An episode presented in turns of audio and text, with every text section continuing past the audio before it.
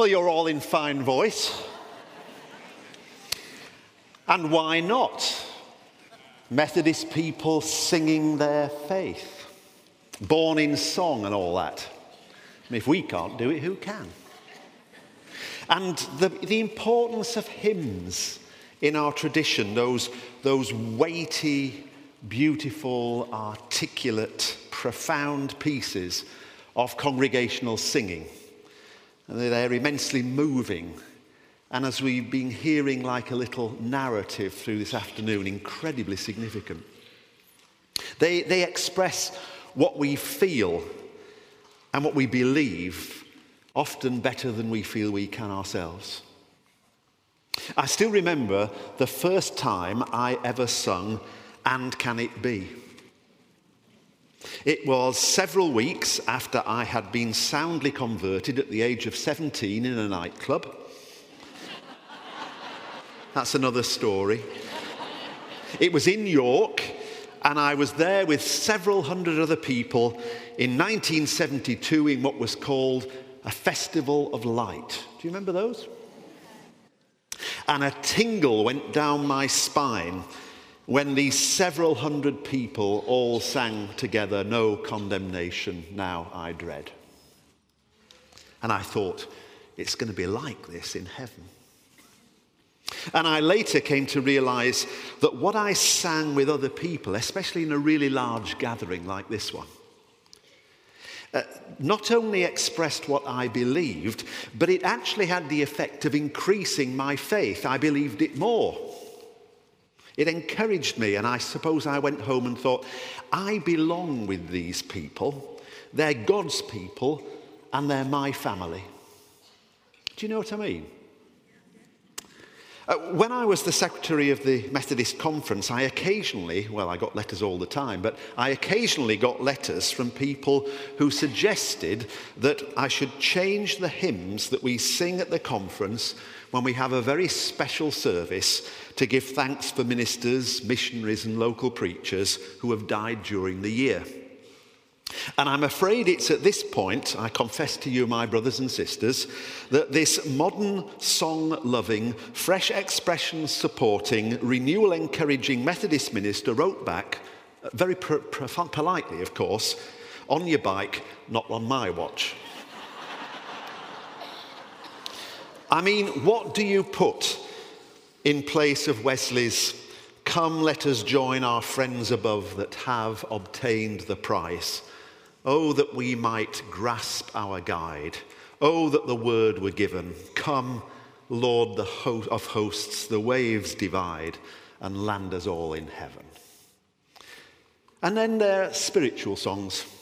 When I was at Cliff College with uh, a director of evangelism, otherwise known as Steve Wild,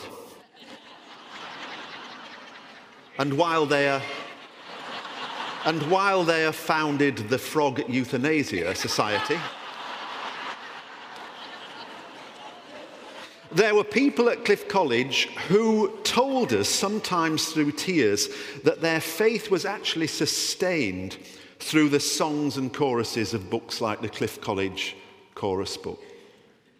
I mean, you do remember choruses, don't you? Of course you do, some of you wrote them.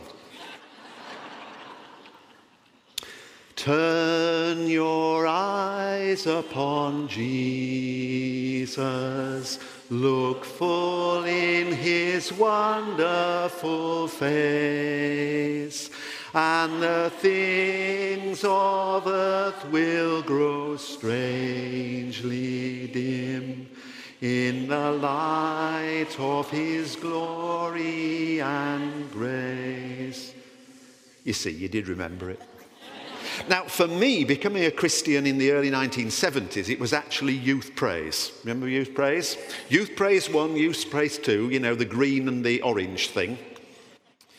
For me to live is Christ, to die is gain. You don't know this one as well, do you? Steve does. Yeah. And now, today, you see, there's thousands of new songs that do the same thing that these things did for generations for us and before us, just as Wesley did it for Methodist forebears. That's what he was doing. These songs of worship, whether they're older choruses or newer worship songs, also express what we believe. They deepen our faith, they root us in the community of the faithful, they begin to shape us into who we are in God. I want to share briefly two memories with that thought in mind. The first comes from Cuba when I was there for a few weeks in late 2005, teaching a crash course to 250 under 30 year olds in the jungle who were called to minister in the wake, the tidal wave of the renewal of the Methodist Church in Cuba. It was the only time in my life I've ever slept knowingly with a scorpion but I didn't sleep long. But I went to a village in the jungle to preach and found a community rebuilding their pretty basic houses following a tornado that had arrived just about 10 days earlier. The whole place was flattened, and all the people who, all the people who lived there, apart from those who were away at work, gathered each day, said their prayers, and then set to and built one house. A family moved in it, and then the next day they started another one. And as they rebuilt the flattened houses, what did they do all day but sing hymns of praise to God? And they were doing that as I arrived in a four wheel uh, Jeep. And there was something profound about standing in a recently devastated village where, in many cases, a family had, had quite literally blown away everything that they had and they rebuild their lives singing songs of praise to God. Perhaps it's at times like that that you realize the real gift of hymns and psalms and spiritual songs is that which has been poured into you down the years is then poured out of you at moments like that. My second memory is more recent and personal, and I hope you don't mind me sharing it. My parents, God bless them, are still both alive, but they're very old and now virtually housebound. Faithful Christian souls, but increasingly frail. Since we've moved down here to London last summer, one night my mother fell, my dad tried to lift her up, he fell, gashed his hand open, and of course, they ring our house, except I'm away, so they get Helen. Helen goes over to a disaster scene and ferries them both off to the local hospital. They queue in A&E in the early hours of the morning and get put together, man and wife, for nearly 70 years at that time, in a small bay lying side by side, awaiting assessment, cold, a bit bewildered, and no doubt a bit frightened. And my dad, who is not the most spiritually vocal person in the world, starts singing at 10 past four here I am, Lord. Is it I, Lord?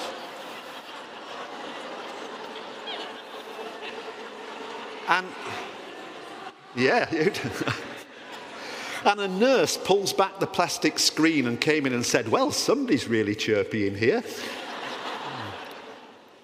chirpy? Well, maybe.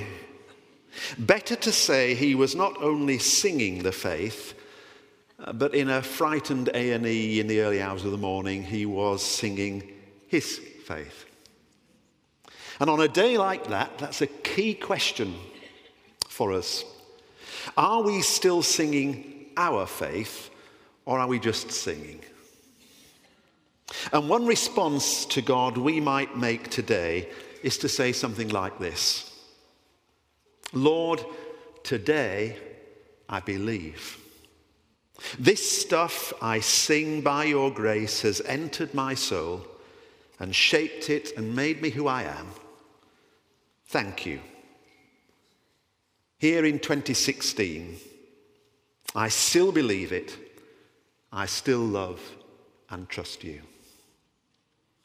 I must close. Many of you will have heard the marvelous story very much more recently of the young man who was diagnosed with a brain tumour.